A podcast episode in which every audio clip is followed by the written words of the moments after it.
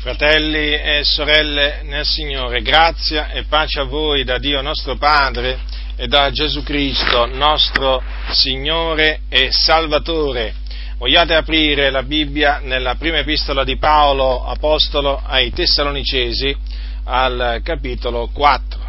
Leggerò alcuni versetti, precisamente dal versetto 1 al versetto 8 Dice l'Apostolo Paolo ai santi di Tessalonica, del rimanente, fratelli, come avete imparato da noi il modo in cui vi dovete condurre e piacere a Dio, ed è così che già vi conducete, vi preghiamo e vi esortiamo nel Signore Gesù a vie più progredire, poiché sapete quali comandamenti vi abbiamo dati per la grazia del Signore Gesù, perché questa è la volontà di Dio, che vi santifichiate, che v'asteniate dalla fornicazione, che ciascuno di voi sappia possedere il proprio corpo in santità ed onore, non dandosi a passioni di concupiscenza, come fanno i pagani, i quali non conoscono il Dio,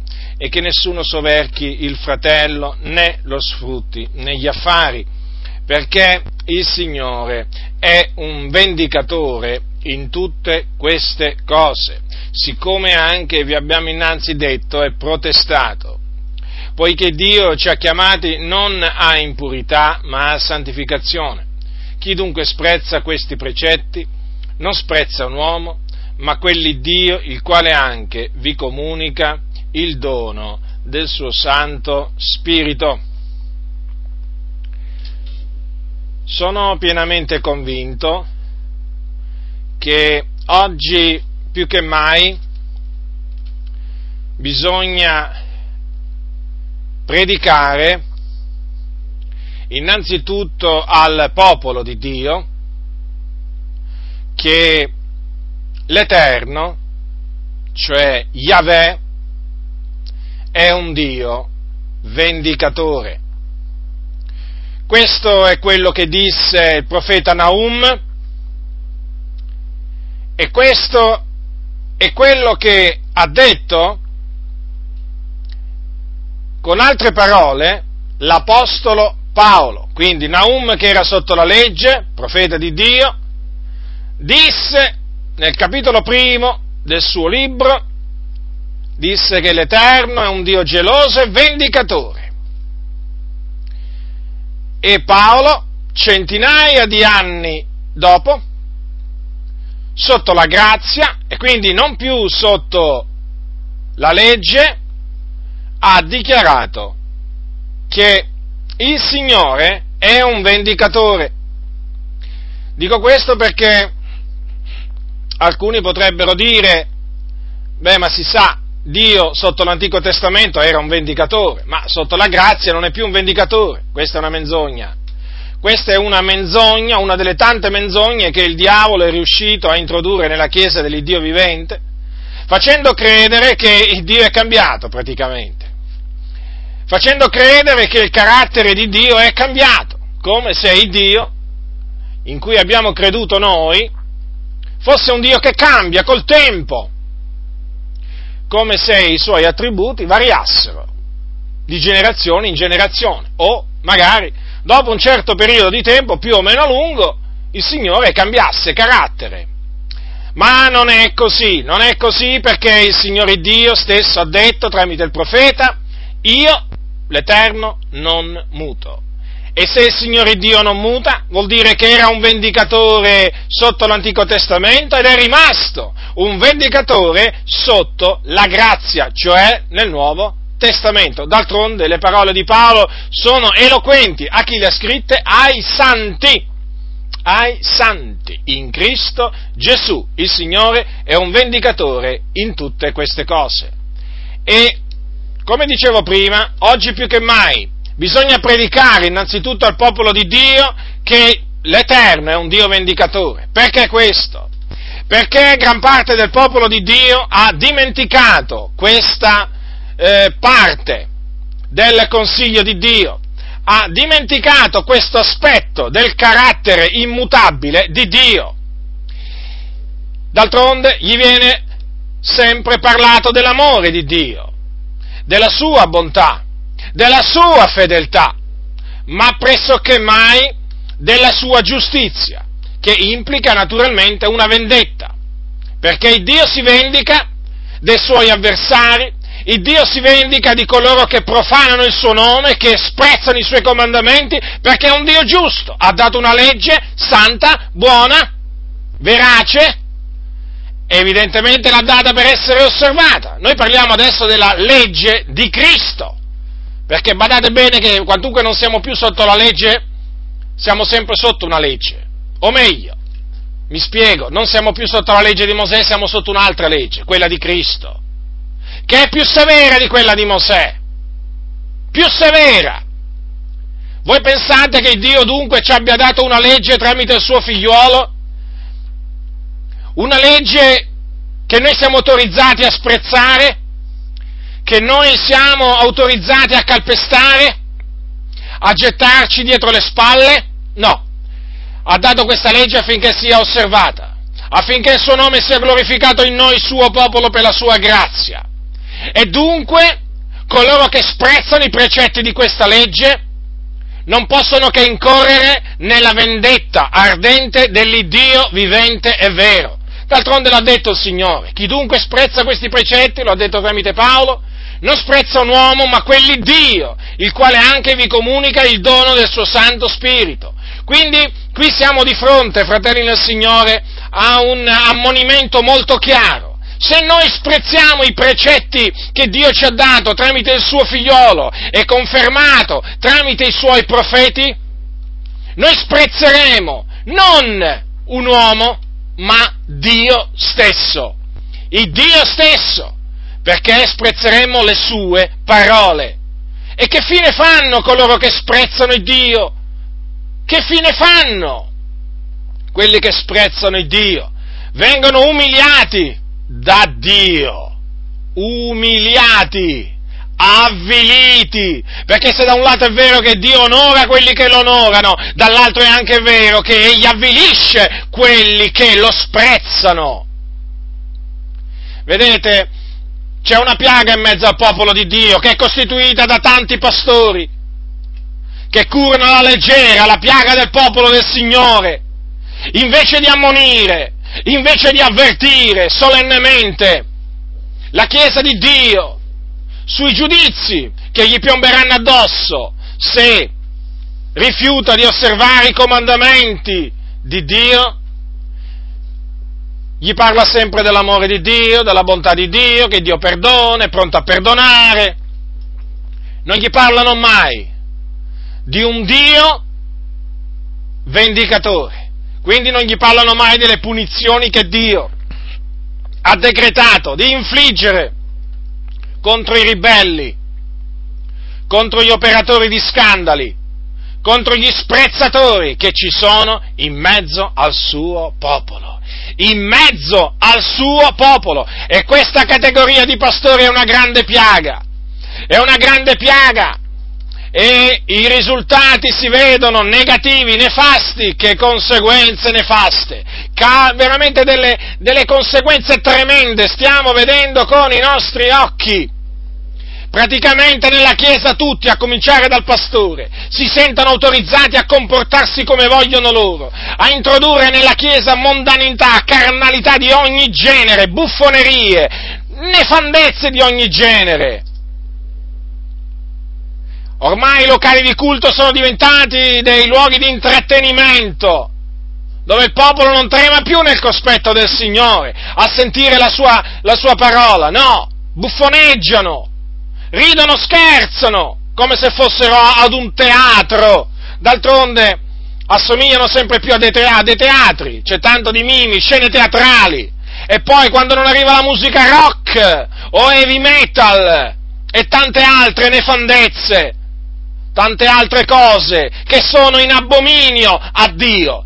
Tutte queste cose oramai gran parte del popolo del Signore si sente autorizzati a farle, non importa se è dentro il locale di culto o fuori non devono essere fatte dai santi, ma molti si sentono autorizzati, si sentono autorizzati ad andarsi a divertire, si sentono autorizzati a darsi alle, alla, alle pazze gioie della vita, come sono chiamate, ai divertimenti. Già, il popolo si diverte.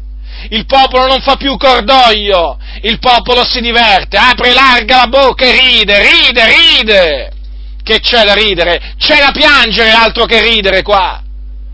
Popolo si diverte, sì, si diverte, si abbandona alle concupiscenze carnali, alla fornicazione, all'adulterio, chi si abbandona anche all'omosessualità.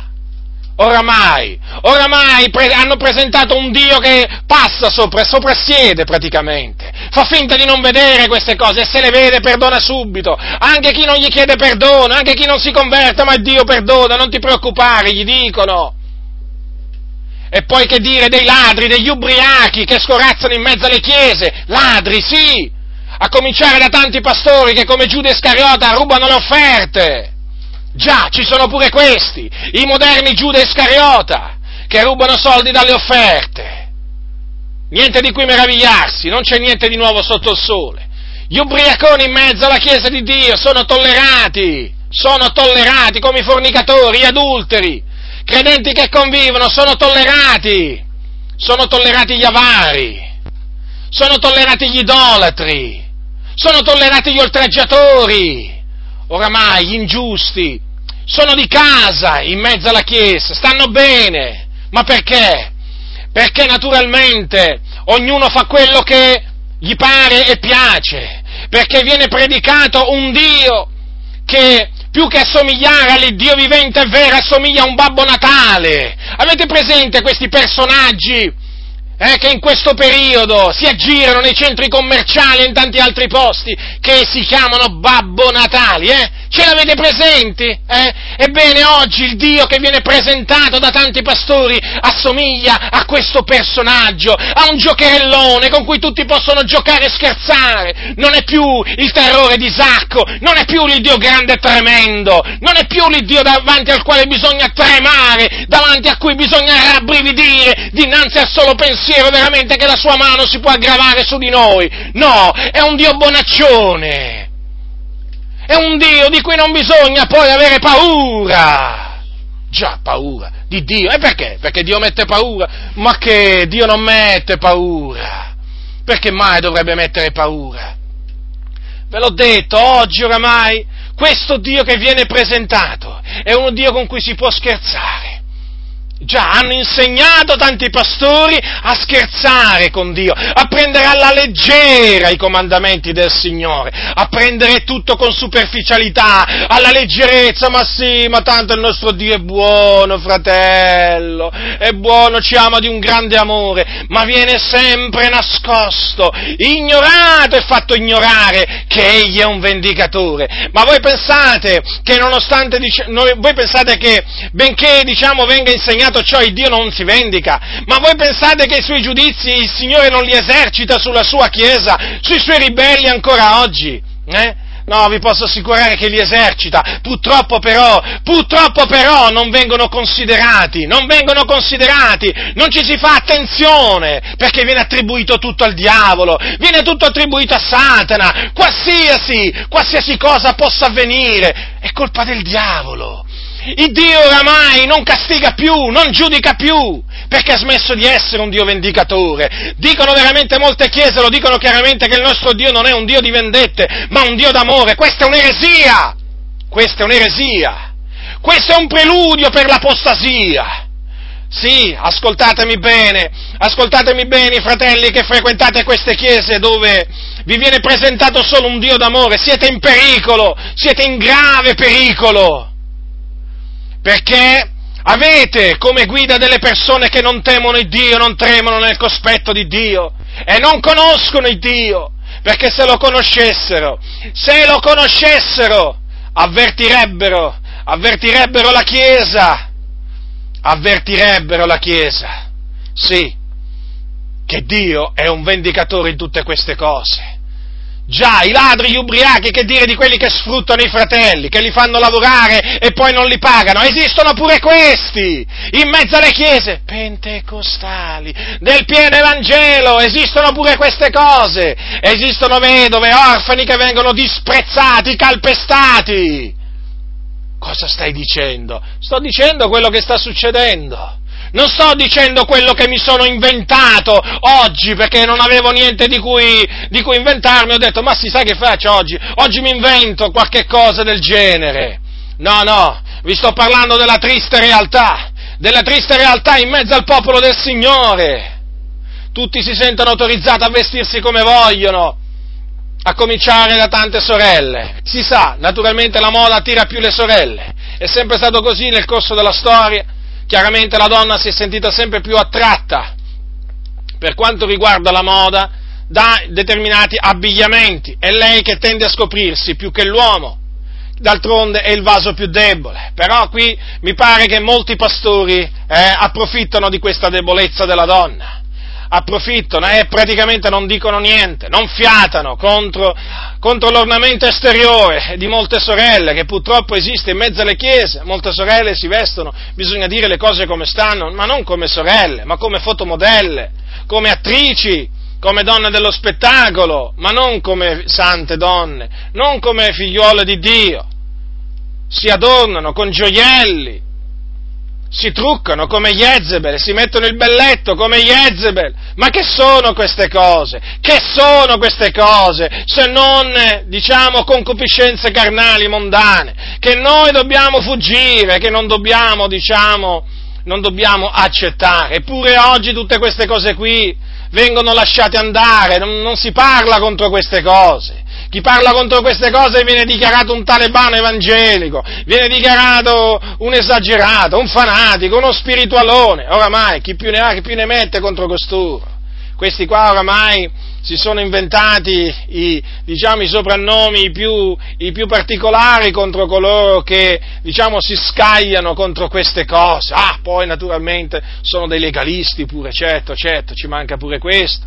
E già siamo accusati pure di legalismo, quando i legalisti, i, sono, i legalisti sono proprio loro che non possono fare a meno della decima No, quello, quello, naturalmente non viene fatto notare, ma lo faccio notare io. I veri legalisti sono quelli che impongono la decima. I veri legalisti sono quei pastori che dicono che se non dai la decima derubi Dio. I veri legalisti sono proprio loro, i servi di Mammona, che giorno e notte pensano alla decima, che giorno e notte pensano alla decima, che non, non si lasciano perdere occasioni per insistere sulla decima, minacciando il popolo di Dio di diventare, diciamo, ladro se non dà la decima, minacciando il popolo del, di Dio del, con, il verme, con il verme roditore, naturalmente, se non pagherà la decima sono loro i veri legalisti, anzi questi più che legalisti sono servi di Mammona da cui bisogna ritirarsi, da cui bisogna fuggire da queste persone, perché queste persone hanno a cuore non l'anima, non l'anima dei giusti, ma il loro portafoglio, il loro ventre, difatti il loro Dio è lo stomaco, il loro ventre. E dunque vedete la Chiesa in questa situazione, la Chiesa in questa situazione perché? Perché non c'è timore di Dio, e non c'è timore di Dio perché non, i pastori non fanno niente per incutere il timore di Dio nelle anime. E non, parlando, e non parlando della giustizia di Dio, non parlando delle vendette di Dio, non si può, non si può incutere timore in coloro che ascoltano, non si può, fratelli, non si può. Io mi ricordo che quando mi sono convertito sentivo sempre parlare nella comunità che frequentavo allora sempre dell'amore di Dio, sempre della sua bontà. E devo dire che quelle predicazioni mi hanno fatto del male mi hanno fatto del male, e lo riconosco, mi hanno fatto del male, perché avevano cominciato ad addormentarmi, mi ero assopito, avevo cominciato a prendere inizialmente le cose alla leggera, perché mi venevo circondato da credenti che parlavano solo dell'amore di Dio. Poi cominciando a leggere le sacre scritture e investigarle, ho cominciato a scoprire che Dio era anche un Dio che puniva, che castigava il suo popolo, badate bene, perché il giudizio è da cominciare dalla casa di Dio. Ho scoperto che Dio puniva. Ho detto, ma che Dio mi hanno, ma che Dio mi hanno annunziato, ma, che, ma di che Dio parlano costoro? Di un Dio a metà, di un Dio che si sono fatti a loro immagine e somiglianza. Mi sono cominciato a fare tutti questi interrogativi, ma come mai, dicevo, io leggo qua questo e questi invece non dicono niente su questo, su quest'altro e su quest'altro ancora.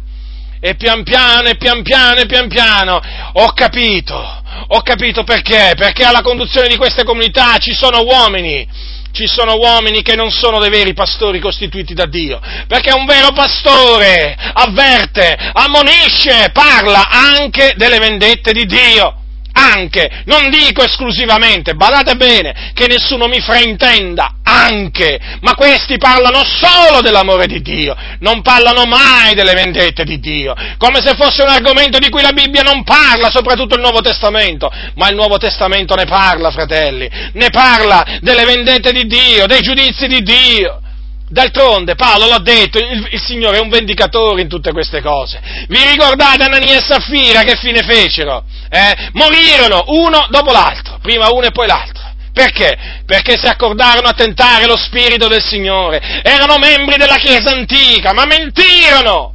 Mentirono agli Apostoli.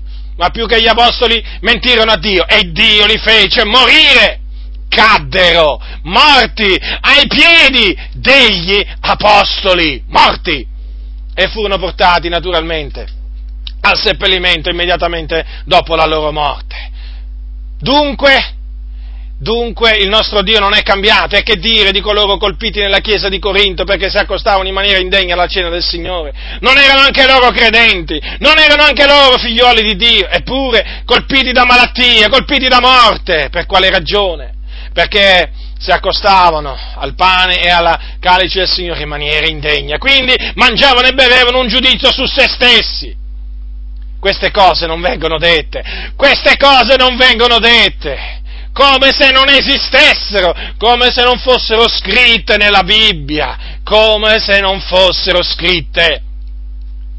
Alcuni veramente quando leggono la parola del Signore io credo che non solo si turano le orecchie ma si chiudono pure gli occhi perché quando arrivano a certi passaggi veramente che non sono loro graditi, non vedono l'ora di, andare, di, di passare al passaggio dopo.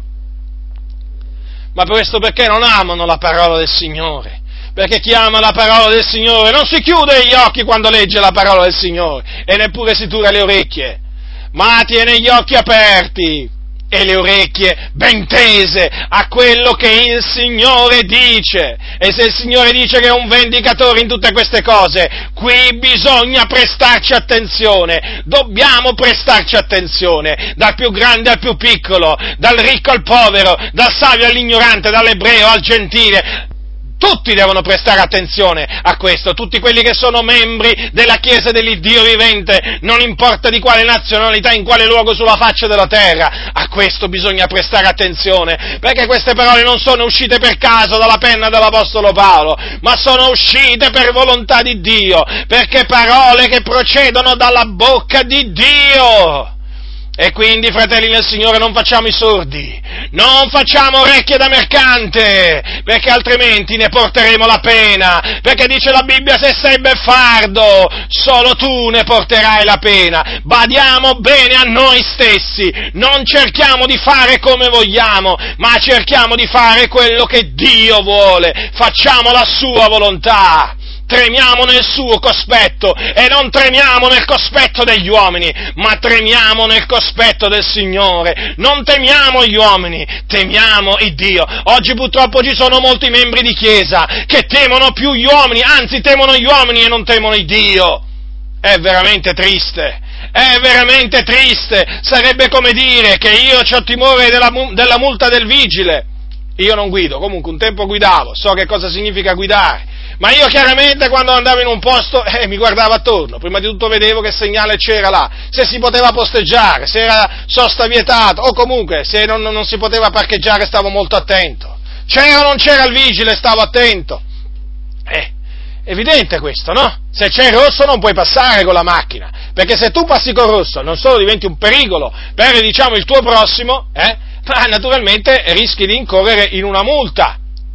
Ora ci sono tanti, ci sono tanti che hanno timore degli uomini e non hanno timore di Dio. E vi stavo dicendo, è come dire, no? Uno ha timore del vigile eh, per la multa in caso, diciamo, e quindi non, eh, non posteggia dove è vietato, diciamo, non, eh, si al, quindi si attiene al regolamento stradale, eh? però il Dio, il Dio, diciamo, lo si può anche non temere. Lo si può anche non temere perché tanto non ti vede, non ti sente, Dio è buono. Come?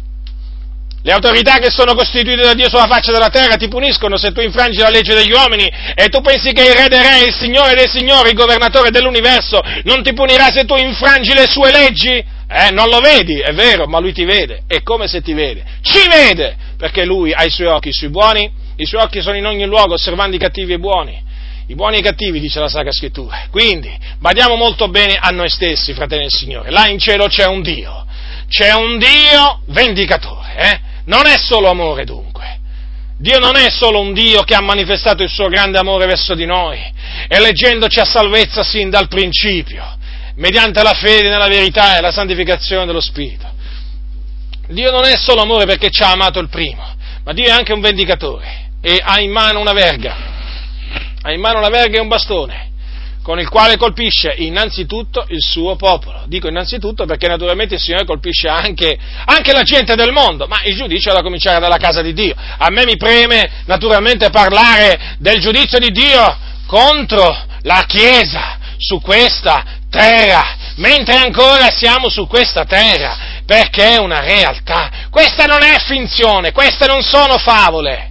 Altre sono le favole, queste non sono favole. Queste sono cose che concernono il regno di Dio, fondate sulla parola del Signore. Dunque queste cose sono scritte per nostro ammaestramento affinché noi temiamo questo grande Dio, chiamato, pensate, il terrore di Isacco, il terrore di Isacco. Tremendo, il suo nome è il tremendo.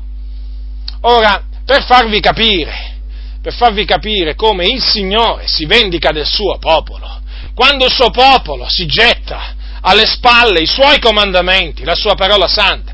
Voglio ricordarvi, fratelli, quello che avvenne al regno di Giuda, ai giudei praticamente, sotto l'Antico Testamento, diciamo alcuni secoli prima della, della, della venuta di Gesù Cristo. Ora basta leggere i, i profeti, per profeti naturalmente intendo Isaia, Geremia, Ezechiele e altri, per rendersi conto subito di quale fosse la situazione in mezzo al popolo, eh, diciamo, di Israele. Ora, qui adesso mi limiterò, diciamo, a parlare, mh, mm, userò il termine Israele talvolta, scambievolmente assieme a quello di Giuda, però chiaramente mh, mm, se uno dovesse entrare sempre nel, nel, particolare dovrebbe fare una distinzione tra Israele e Giuda, perché? Perché dopo, mh, mm, dopo, Salomone, dopo, Salomone, il regno di Israele fu diviso in due, di, che, appunto in due regni, quello del nord e quello del sud, furono due, due regni distinti, che furono quello del nord il regno di Israele e quello del sud il regno di Giuda, con quello di Giuda capitale Gerusalemme. Ora, adesso diciamo, eh, parlerò in maniera generale della, della, della condizione, della condizione diciamo, del, del, comportamento di, diciamo, dei, dei, giudei, però in particolar modo mi concentrerò su quello che era il comportamento dei giudei nel regno di Giuda, quindi con ehm, diciamo, anche Gerusalemme.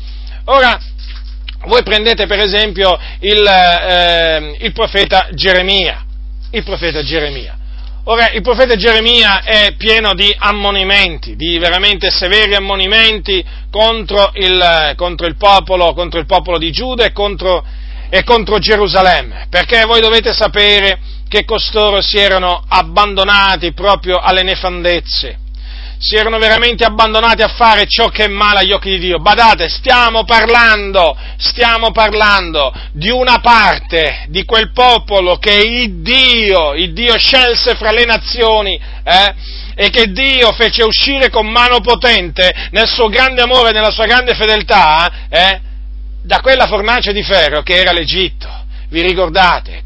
Veramente colpendo gli egiziani per amore del suo, del suo popolo stiamo parlando di costoro, qui non stiamo parlando dei popoli pagani, eh, qui non stiamo parlando di, di Moab o, degli Ammoniti o di, qualche, o di qualche altro, diciamo, di qualche altro regno, no, stiamo parlando del regno di Giuda e di Gerusalemme, la città del grande re.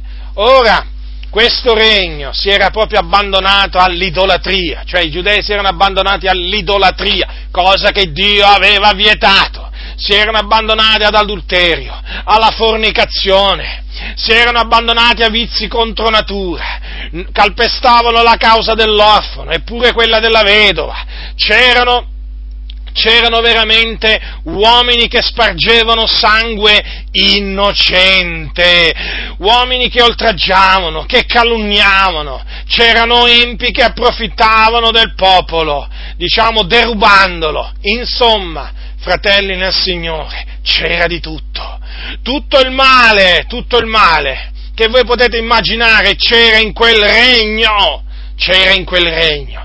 Il Signore, il suo nome veniva disprezzato, veniva disprezzato il nome del Signore. E poi naturalmente c'erano i falsi profeti, i falsi profeti che fortificavano le mani dei, mal, dei malfattori, perché li lusingavano, perché gli profetizzavano sogni falsi, le visioni del loro proprio cuore, non gli annunciavano la, la, la parola del Signore, ma le loro immaginazioni, e quindi gli dicevano nessun male vi incoglierà, dicevano questo a quelli che sprezzavano il nome del Signore, avrete pace, nessun male vi incoglierà. Ecco, per diciamo un po' riassumere, poi c'erano i casi di incesto, c'era di tutto, guardate fratelli nel Signore, veramente in quel regno c'era di tutto, eppure avevano la legge di Dio, ma questa legge se l'erano gettata dietro le spalle. Eh? E molti profeti si erano messi a ingannare il popolo di Dio, a ingannarlo, vedevano che erano dati al male, li tranquillizzavano, li tranquillizzavano, i pastori facevano i loro interessi, facevano i loro interessi, non curavano il popolo, il popolo di Dio, non lo curavano perché servivano il loro ventre. Ecco cosa dice la Sacra Scrittura? Il Signore ha detto queste parole tramite il profeta Geremia. E non punirei io queste cose, dice l'Eterno, e l'anima mia non si vendicherebbe di una simile nazione? Ha fatto questa domanda, ha fatto questa domanda il Signore come dire, come potrei non punire queste cose, come potrei non vendicarmi di un simile popolo, eppure era il suo popolo. E Dio amava il suo popolo perché nel libro dei profeti ci sono parole di amore di Dio verso il suo popolo, ci sono parole di compassione, parole veramente che commuovono perché Dio si commuoveva quando parlava di distruggere il suo popolo, si commuoveva ma non poteva fare altro perché egli è giusto e non poteva fare altro che scongiurare il suo popolo a abbandonare il male e a, continu- a camminare nei sentieri antichi. In che maniera? Terra, mandando i suoi messaggeri, i profeti, i suoi profeti furono da lui mandati a scongiurare, a scongiurare il suo popolo, a tornare a lui, a convertirsi dalle loro vie malvagie. Questo fecero, questo fecero i santi profeti, come Isaia, come Geremia e come tanti altri, e come tanti a questo fecero. Ma che cosa avvenne? Che benché Dio nel suo grande amore eh, mandò i suoi profeti, eh, perché voleva risparmiare il suo popolo, eh, perché il Signore, il Signore non si compiace della morte dell'Empio, no, il Signore vuole che l'Empio si converte, in mezzo al suo popolo, il Signore vuole che l'Empio si converte. E allora che cosa accade? Accadde che il popolo, il popolo, invece di convertirsi, invece di convertirsi che fece? Sprezzò i messaggeri di Dio. E la Sacra Scrittura dice che Dio mandò loro a più riprese degli ammonimenti, questo è scritto nel libro delle seconde cronache, al capitolo 36 al versetto, versetto 15, l'Eterno, l'Iddio dei loro padri, mandò loro a più riprese degli ammonimenti per mezzo dei suoi messaggeri, poiché voleva risparmiare il suo popolo e la sua propria dimora, ma quelli si beffarono dei messaggeri di Dio, sprezzarono le sue parole, schernirono i suoi profeti. Ecco, ecco quale fu il trattamento che ricevettero i messaggeri di Dio, di quelli, che, di quelli veramente che parlavano da parte di Dio. Furono considerati pazzi, Certo, furono considerati pazzi, fu loro detto ogni sorta di male, naturalmente mentendo, perché erano i profeti di Dio, quelli che cercavano il bene del popolo del Signore, quelli che non, non, non lo lusingavano il popolo del Signore, quelli che amavano veramente il popolo di Dio, erano loro, Isaia, Geremia e gli altri erano proprio loro, quelli dal parlare duro, quelli che potevano apparire spietati ma non lo erano, perché parlavano da parte del Signore Perché cercavano il bene, il bene soltanto il bene del popolo del Signore, perché è quello che il Signore ha sempre cercato del suo popolo, ma molti in mezzo al suo popolo cercano il male del popolo di Dio e sono tutti quei ribelli che sono dietro il pulpito, sono tutti quelli che lasciano sfrenare il popolo di Dio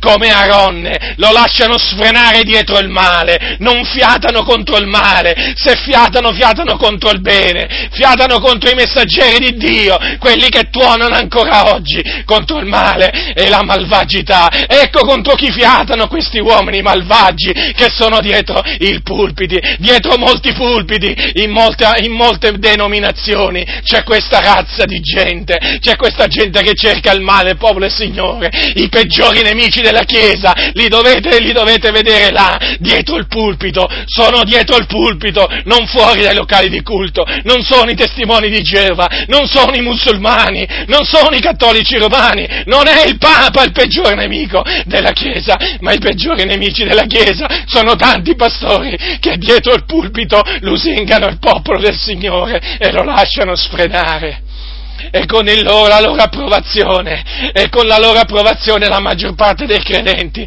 si fa beffe, si, baffe, si fanno beffe di coloro che li esortano a tornare a camminare sui sentieri antichi si fanno beffe, come si fecero beffe anticamente di Geremia e degli altri, che predicavano i giudizi di Dio al popolo se questo non si sarebbe convertito, se non si sarebbe convertito.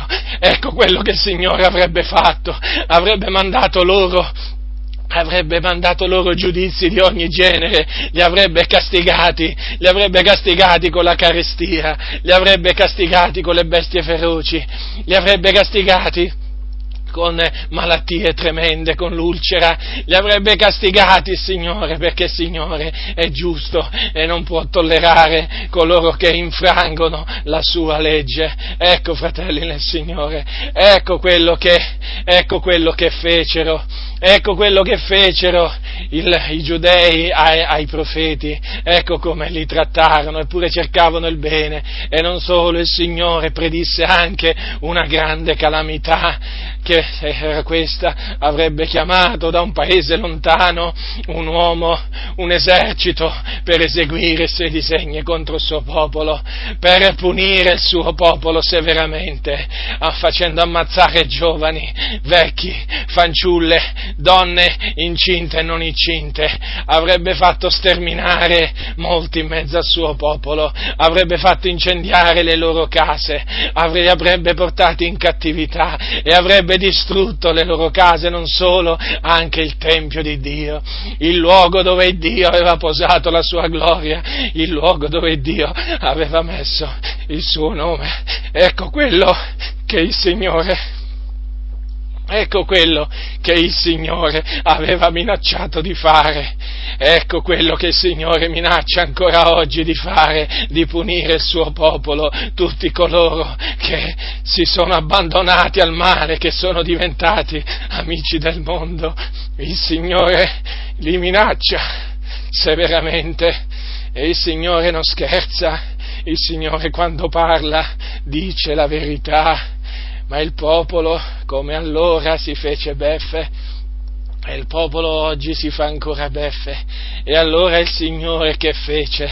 Mandò in esecuzione la sua parola, la mandò in esecuzione e chiamò Nebuchadnezzar, il re di Babilonia, il, l'esercito più potente di allora, lo mandò a chiamare per distruggere, per distruggere il regno di Giuda, per distruggere Gerusalemme, per menare in cattività tanti giudei per sterminare tanti giudei, perché il Signore manifestò la sua ira quando vide che non c'era più niente da fare, quando vide che oramai il popolo era come un cavallo che veramente corre, corre, corre non si ferma mai e se si ferma poi riprende subito la corsa verso il male, allora il Signore riversò la sua ardente ira sul popolo e se voi leggete il libro libro del profeta, il, un altro libro del profeta Geremia, che è quello delle lamentazioni, voi vi renderete conto della desolazione, del giudizio tremendo che piombò su Gerusalemme, una cosa veramente atroce a distanza a distanza di tanti, di tanti secoli, leggere quelle pagine commuove perché fa veramente capire che Dio veramente è un fuoco consumante, che Dio veramente è quello che dice di essere, cioè un vendicatore. E noi dobbiamo, noi dobbiamo tremare davanti a Dio perché perché questo il Dio ci comanda di fare, di tremare davanti a Lui. E guardate che tremare davanti a Dio è una cosa buona, è una cosa buona perché quando si trema davanti a Lui ci si umilia davanti a Lui e il Signore prende piacere in coloro che si umiliano davanti a Lui. Il Signore non prende piacere invece in coloro che si innalzano davanti a Lui, che veramente si credono savi, intelligenti e che sprezzano, e che sprezzano la Sua parola. E dunque il Signore chiamò Nebuchadnezzar ed eseguì i suoi giudizi contro, contro Giuda prima e poi contro Gerusalemme e quelli furono giorni di grande angoscia per, per, il popolo di Dio, veramente giorni che a distanza di tanti secoli considerate gli ebrei, gli ebrei ricordano facendo cordoglio, perché veramente sono stati, sono stati dei, giorni, dei giorni tremendi. E badate che giorni simili possono tornare da un momento all'altro perché Dio non è cambiato, il Dio non è cambiato, fratelli nel Signore, il Dio da un momento all'altro può fare quello che vuole, ricordatevelo questo, e ricordatevelo questo, che il Signore il Signore da un momento all'altro potrebbe fare quello che nessuno avrebbe mai immaginato che potesse, che potesse fare. Guardate che Dio è indignato contro la sua Chiesa, guardate che Dio è indignato contro i pastori, contro molti pastori delle, delle Chiese, come era indignato esattamente come era indignato contro i pastori di Israele, esattamente come era indignato contro quel popolo caparbio e ribelle, perché il Dio è testimone che in mezzo alla sua Chiesa non c'è timore del suo nome, ma dov'è il timore, dov'è il rispetto dovuto a Lui, fratelli? Oramai non c'è più, è quasi, è quasi scomparso. E dunque per questo che Dio è indignato, fratelli nel Signore, perché oramai Oramai lui viene, oramai viene, come dire, viene presentato come un giocherellone, come un Dio che tollera il male, come un Dio che tollera i malvagi, soprattutto come un Dio che non punisce e che non s'azzarda a punire talvolta immediatamente. Considerate, Dio è anche indignato perché molti, molti di quelli che si trovano dietro il pulpito, dietro il pulpito fanno sì che il popolo di Dio lo sprezzi e lo, e lo profani proprio per colpa colpa loro perché presentano un Dio bonaccione, perché presentano un Dio giocherellone, perché presentano un Dio a immagine e somiglianza dei ribelli. Dio è indignato contro tutto ciò, fratelli, Dio è fortemente indignato, Lui è un Dio geloso e non sopporta che la sua Chiesa, non sopporta che la sposa di Cristo si contamini col mondo, si allei col mondo, diventa amica del mondo, non sopporta questo questo, fratelli nel Signore. Il Dio non tollera questo, sappiatelo, fratelli nel Signore. Ecco perché il Signore ancora oggi suscita uomini che suonano la tromba, veramente che alzano la loro voce a guisa di tromba contro tutto questo marciume, contro tutta questa immondizia, contro tutte queste nefandezze, contro tutti questi impostori, contro tutti questi falsi ministri che ci sono in mezzo alla Chiesa che stanno veramente guastando la vigna del Signore, la stanno guastando. Questa vigna è irriconoscibile, è irriconoscibile come era irriconoscibile Israele a quel tempo, è irriconoscibile, talvolta veramente pare di avere davanti della gente che sono peggio dei pagani, peggio dei pagani, di quelli che non conoscono il Dio. Ci sono persone del mondo ci sono persone nel mondo, fratelli nel Signore, che temono il Dio più di quanto possano temerlo certi credenti e certi pastori. Ve lo posso assicurare, ve lo posso assicurare. Ci sono certe donne del mondo che hanno più timore di tante sorelle, con in capo certe mogli di pastori, che a vederle veramente viene il volta stomaco, il volta stomaco, sì, il volta stomaco, perché veramente a vederle si vede che sono proprio delle donne corrotte, veramente delle delle donne che vogliono farsi vedere, sensuali e che si abbelliscono come Jezebel, si danno il belletto per essere osservate, ma che vi abbellite a fare, ma che vi abbellite a fare, tanto un giorno diventerete vecchie pure voi e sapete la bellezza dove andrà, svanirà, ma che vi abbellite a fare, ma che vi acconciate in quella maniera, che oltretutto non solo vi imbruttite, ma veramente vi rendete pure ridicole, ah ma voi siete le mogli dei pastori, continuate, continuate così, tanto ce n'è per tutti. In mezzo alla Chiesa il Dio non risparmierà i suoi giudizi, non li risparmia, Dio non ha riguardi personali, non c'è né maschio né femmina dinanzi a Lui. Perciò non è che nessuno si illuda, nessuno si illuda. Molti si illusero, sapete, al tempo di Giuda, al tempo di Geremia, si illusero, sapete perché? Perché c'erano i falsi profeti che dicevano nessun male vi incoglierà, nessun male vi incoglierà, e quelli continuavano a fare il male, tanto il profeta aveva detto nessun male vi incoglierà, e arrivava Geremia invece diceva che il male invece gli sarebbe piombato addosso, e allora lui veniva, veniva preso come uno che cercava il male del popolo del Signore e non il bene, e allora veniva perseguitato, e quindi tutti questi ribelli qua si sentivano incoraggiati dai messaggi di questi, di questi falsi profeti. E oggi succede la stessa cosa, i falsi pastori, i falsi profeti, i falsi apostoli, i falsi dottori, che fanno?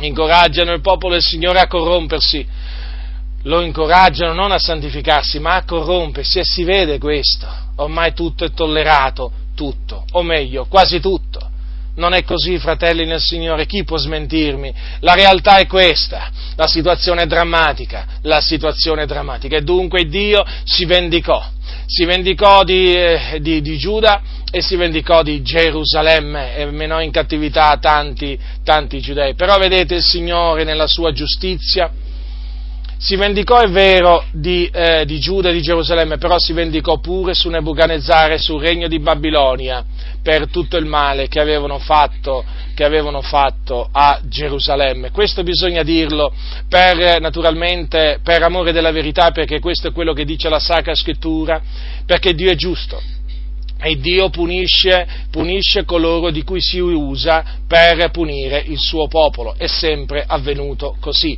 E dunque quando arrivò il suo tempo, perché c'è un tempo per ogni cosa, e Dio riversò la sua vendetta, la sua ira anche sul regno di Babilonia, su quel regno, che, regno babilonese che aveva come, come capitale Babilonia, che era una città molto fiorente a quel tempo, molto bella, eh, al cui interno c'era addirittura una delle sette meraviglie del mondo a quel tempo, che erano i giardini pensili, era veramente una città molto, molto bella, con delle mura molto potenti, decantata, splendente, eppure il Signore, il Signore eh, riversò la sua ira su Babilonia eh, e questo lo fece tramite i Medi e i Persiani, non, non, molto tempo dopo, peraltro, che aveva distrutto Gerusalemme e il Tempio a Gerusalemme. E quella fu la vendetta di Dio la vendetta di Dio per amore di Sion. Questo naturalmente lo ribadisco, è bene ricordarlo, perché il giudizio ha prima da cominciare dalla casa di Dio, sì, però poi passa a quelli di fuori e quindi naturalmente nessuno si deve illudere qua sia credente che non, eh, che non, credente. Il Dio è giusto e a suo tempo si vendica dei suoi avversari, di quelli che fanno il male, perché chi fa torto riceverà la retribuzione del torto che avrà fatto, non importa se è membro del suo popolo o diciamo non ancora membro, membro del, suo, del suo popolo.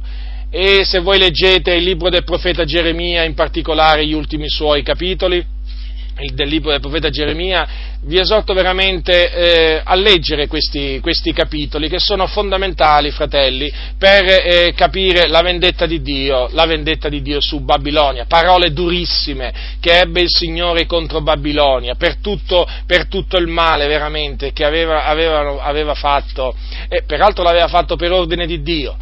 Eh, ma per tutto il male che aveva fatto a Gerusalemme. Il Signore naturalmente questo lo ha fatto per amore, per amore del suo nome, perché voi, voi, dovete sapere che quando fu punito Geru, Giuda e quando fu punito Gerusalemme, i popoli, diciamo, nemici di Israele si rallegrarono, batterono le mani, si rallegrarono, fecero festa per la rovina che era piombata appunto su Giuda e Gerusalemme. E il Signore questo non, non lo sopportò nella maniera più assoluta e naturalmente a suo tempo manifestò manifestò, diciamo, riversò la sua ira sui popoli, sui popoli attorno a, a, Israele che si erano fatti beffe del, di questo castigo che Dio aveva mandato sul suo, suo, popolo. E questo, sapete, fratelli nel Signore, ci insegna, ci insegna una cosa, mai rallegrarsi, lo ripeto, mai rallegrarsi quando Dio castiga il suo popolo, mai rallegrarsi quando Dio fa piombare i suoi tremendi castighi eh, sui falsi ministri, sui falsi profeti, mai mai, anche sui popoli pagani, mai rallegrarsi, mai. Non è giusto rallegrarsi quando il nostro nemico cade, non è giusto rallegrarsi per la sventura altrui, ma temiamo il Signore, temiamo il Signore, questo è quello che insegna la Sacra Scrittura.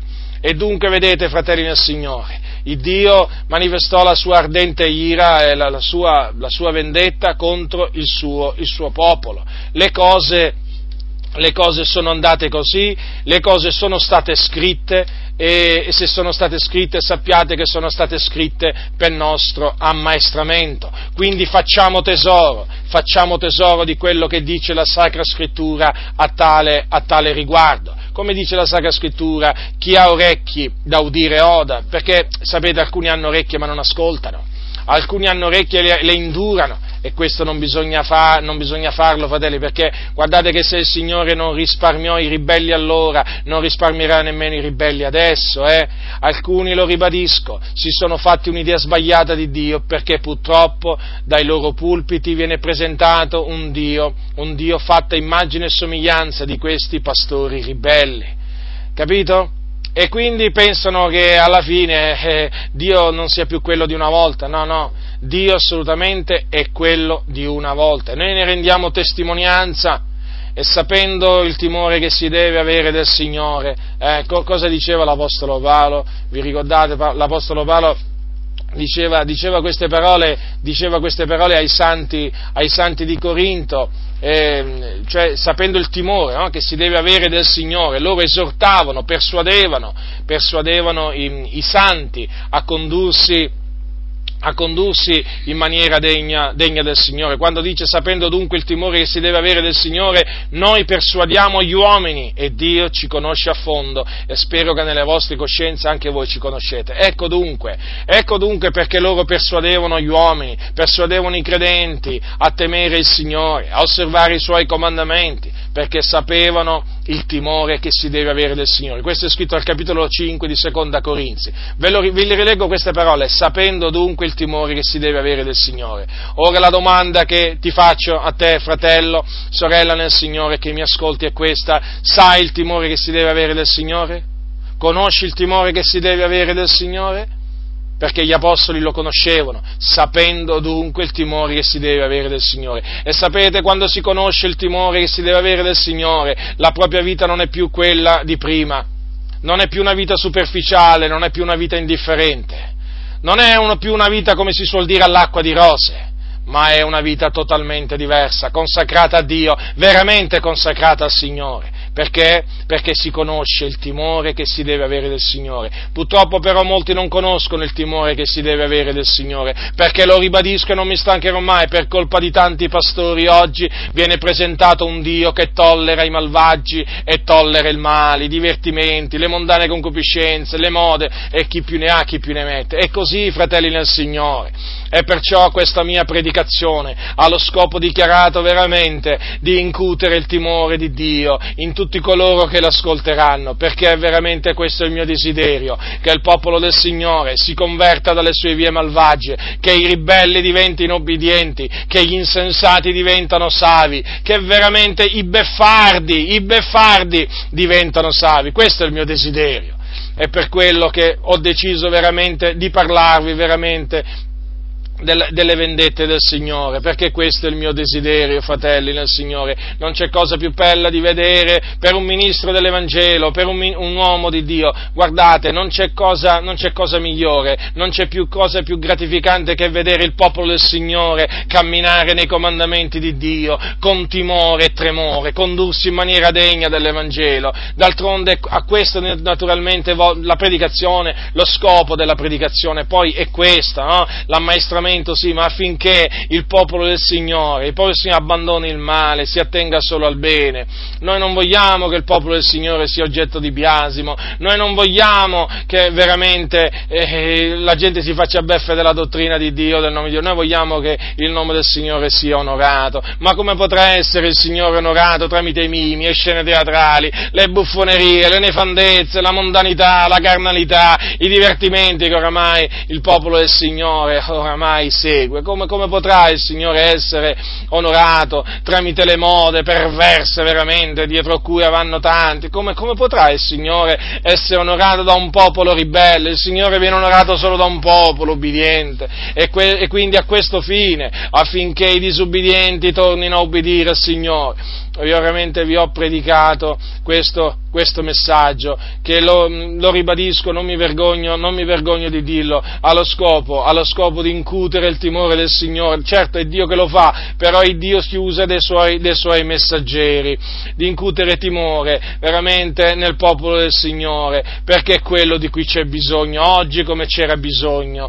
allora. Bisogna veramente che si diventi come gli apostoli, che sapevano qual era il timore che si deve avere del Signore. Non prendete ad esempio i pastori di oggi, fratelli, la maggior parte dei pastori di oggi non temono il Dio, temono il loro presidente, il presidente non della Repubblica, eh, il presidente della loro denominazione eh, perché magari hanno più timore del Presidente della loro denominazione che del Presidente della Repubblica o del Presidente del Consiglio, ma il Presidente della loro denominazione è praticamente al di sopra di tutti e di tutto, anche al di sopra di Dio, se il Presidente della loro denominazione dice A e Dio dice B, loro, loro dicono A, perché lo dice il Presidente della loro denominazione, questi non sanno, non sanno il timore che si deve avere del Signore, guardate fratelli del Signore, è così, questi non sanno il timore che si deve avere del del Signore, questi conoscono il timore che si deve avere degli uomini, ma non del Signore, questi non tremano nel cospetto del Signore, perché se tremassero nel cospetto del Signore, ma questi qui non predicherebbero mica così, ma questi qui mica si comporterebbero così, no fratelli, no, no, no, no, non è, basta vedere gli apostoli che sapevano il timore che si deve avere del Signore, come, come vivevano, come predicavano gli apostoli, eh? Ma ve li vedete gli apostoli? Eh, ve li vedete gli apostoli incitare i credenti delle comunità a fare i mimi e scene teatrali? Eh? Ma, ma, ma, voi ve li immaginate solamente? Eh, vi dico un momento, ma ve li immaginate gli apostoli? Ma gli apostoli veramente, guardate, erano uomini di Dio, ma questi qua sono uomini del loro ventre, questi se, servono il loro ventre, non si curano del popolo del Signore, loro si curano dei soldi, dei soldi, delle offerte, fanno i piani per costruire le loro cattedrali, loro questo hanno in testa, non è mica il bene della Chiesa, ma che gli interessa a questi, a questi della Chiesa? sì, diciamo, del popolo, diciamo, delle membra non gli interessa, ma della Chiesa come struttura, perché loro chiamano il locale di culto Chiesa, e quella sì, eh, quella sì, eh? mica si può mettere sullo stesso livello l'edificio di culto con quelli che si riuniscono nell'edificio di culto. Ha più importanza l'edificio di culto, fratelli nel Signore, per questa gente ribelle, per questi pastori ribelli, servi di mammona, timorosi degli uomini sprezzatori di Dio. Questi qui, fratelli nel Signore, amano più le pietre morte, le pietre morte del loro locale di culto, amano più la batteria che c'è nel loro locale di culto, la chitarra, la piastrella, che vi posso dire io, la porta del loro locale di culto, di quanto possono amare veramente un'anima del Signore. Sapete cos'è un'anima del Signore per costoro? Un numero un numero, 1, 2, 3, 4, 5, ecco, Ecco che cosa sono, ecco che cosa sono le anime per costoro, dei numeri che loro scrivono nei loro registri per far conoscere alla sede centrale,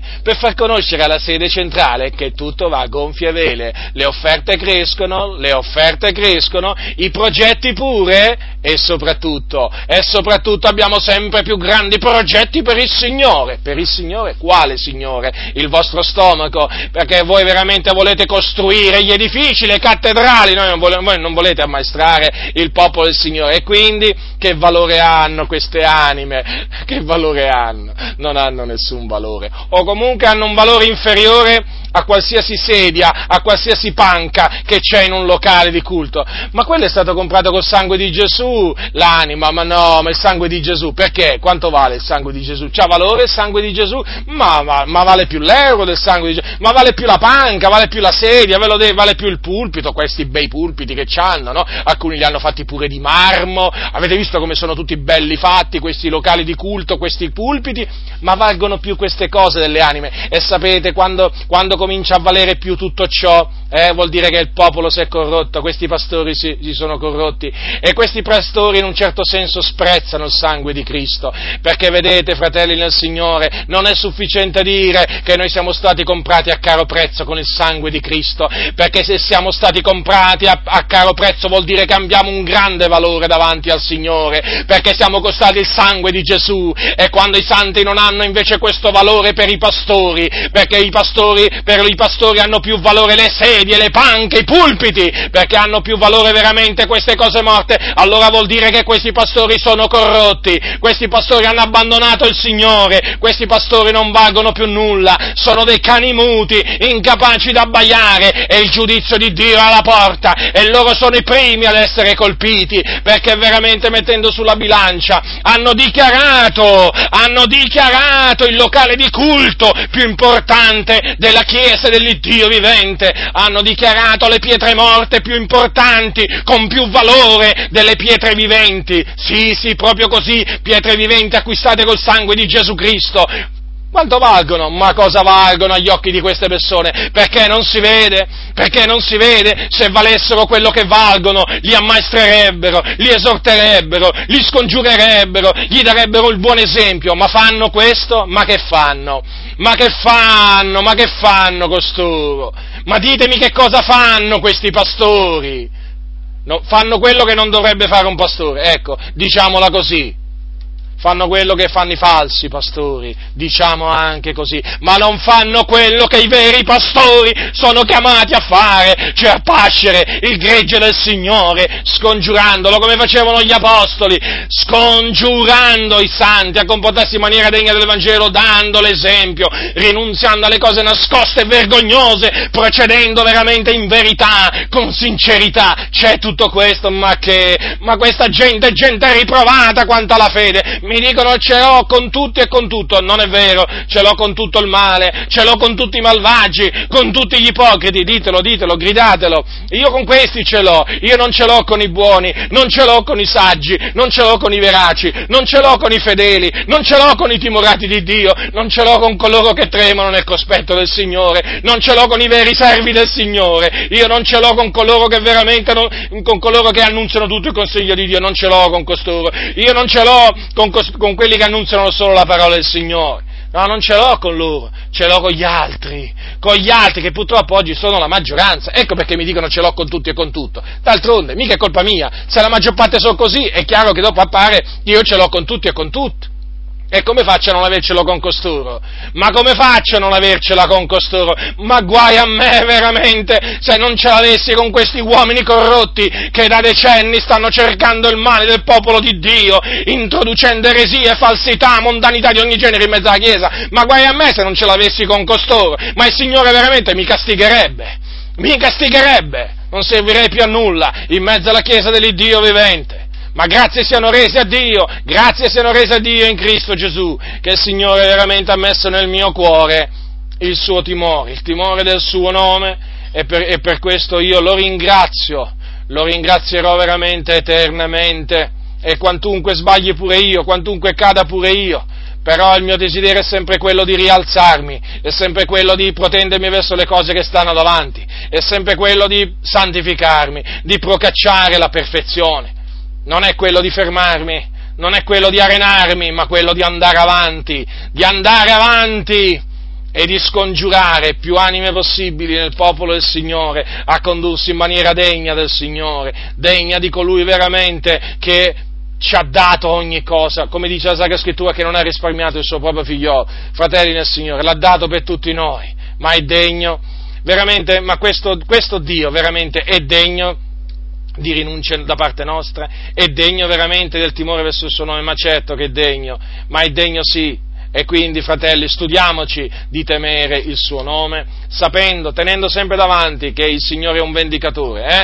Il Signore è un vendicatore e il Signore si vendica di tutti coloro che sprezzano i suoi precetti. Temiamo i suoi precetti, facciamo come il salmista, eh? Che se li teneva sempre davanti i precetti di Dio e non siamo solo uditori dei suoi precetti, ma anche facitori facitore dei suoi, dei suoi precetti, perché come dice, come dice l'Apostolo Paolo, dice così, chi dunque sprezza questi precetti non sprezza un uomo ma quelli Dio, il quale anche vi comunica il dono del suo Santo Spirito. Quindi, lungi da noi metterci a sprezzare i precetti di Dio, ma con riverenza, con timore. Prostriamoci davanti al Signore, confessiamo i nostri peccati davanti a Lui, confessiamo i nostri peccati e abbandoniamoli per ottenere da Lui misericordia e esaminiamo, esaminiamo le nostre vie, stracciamoci non le vesti ma il cuore e le vie malvagie che sono in noi, abbandoniamole, abbandoniamole per rivolgerci solo alle cose, alle cose vere, alle cose sante, alle cose giuste, alle cose che piacciono al Signore. Quindi esaminiamo noi stessi nel cospetto del Signore e impariamo sempre di più a temerlo e a tremare nel suo cospetto per il bene dell'anima nostra, perché ne avremo solamente del bene.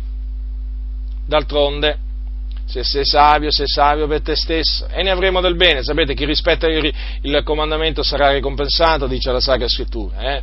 La fatica nel Signore non è mai vana, ricordatelo, quindi affatichiamoci nell'osservanza dei precetti del Signore, abborrendo il male, attenendoci solamente al bene. Non seguiamo l'esempio del popolo di Israele, non lo seguiamo, altrimenti, altrimenti la vendetta di Dio non tarderà e le sue vendette sono tremende. La grazia del Signore nostro Gesù Cristo sia con tutti coloro che lo amano con purità incorrotta.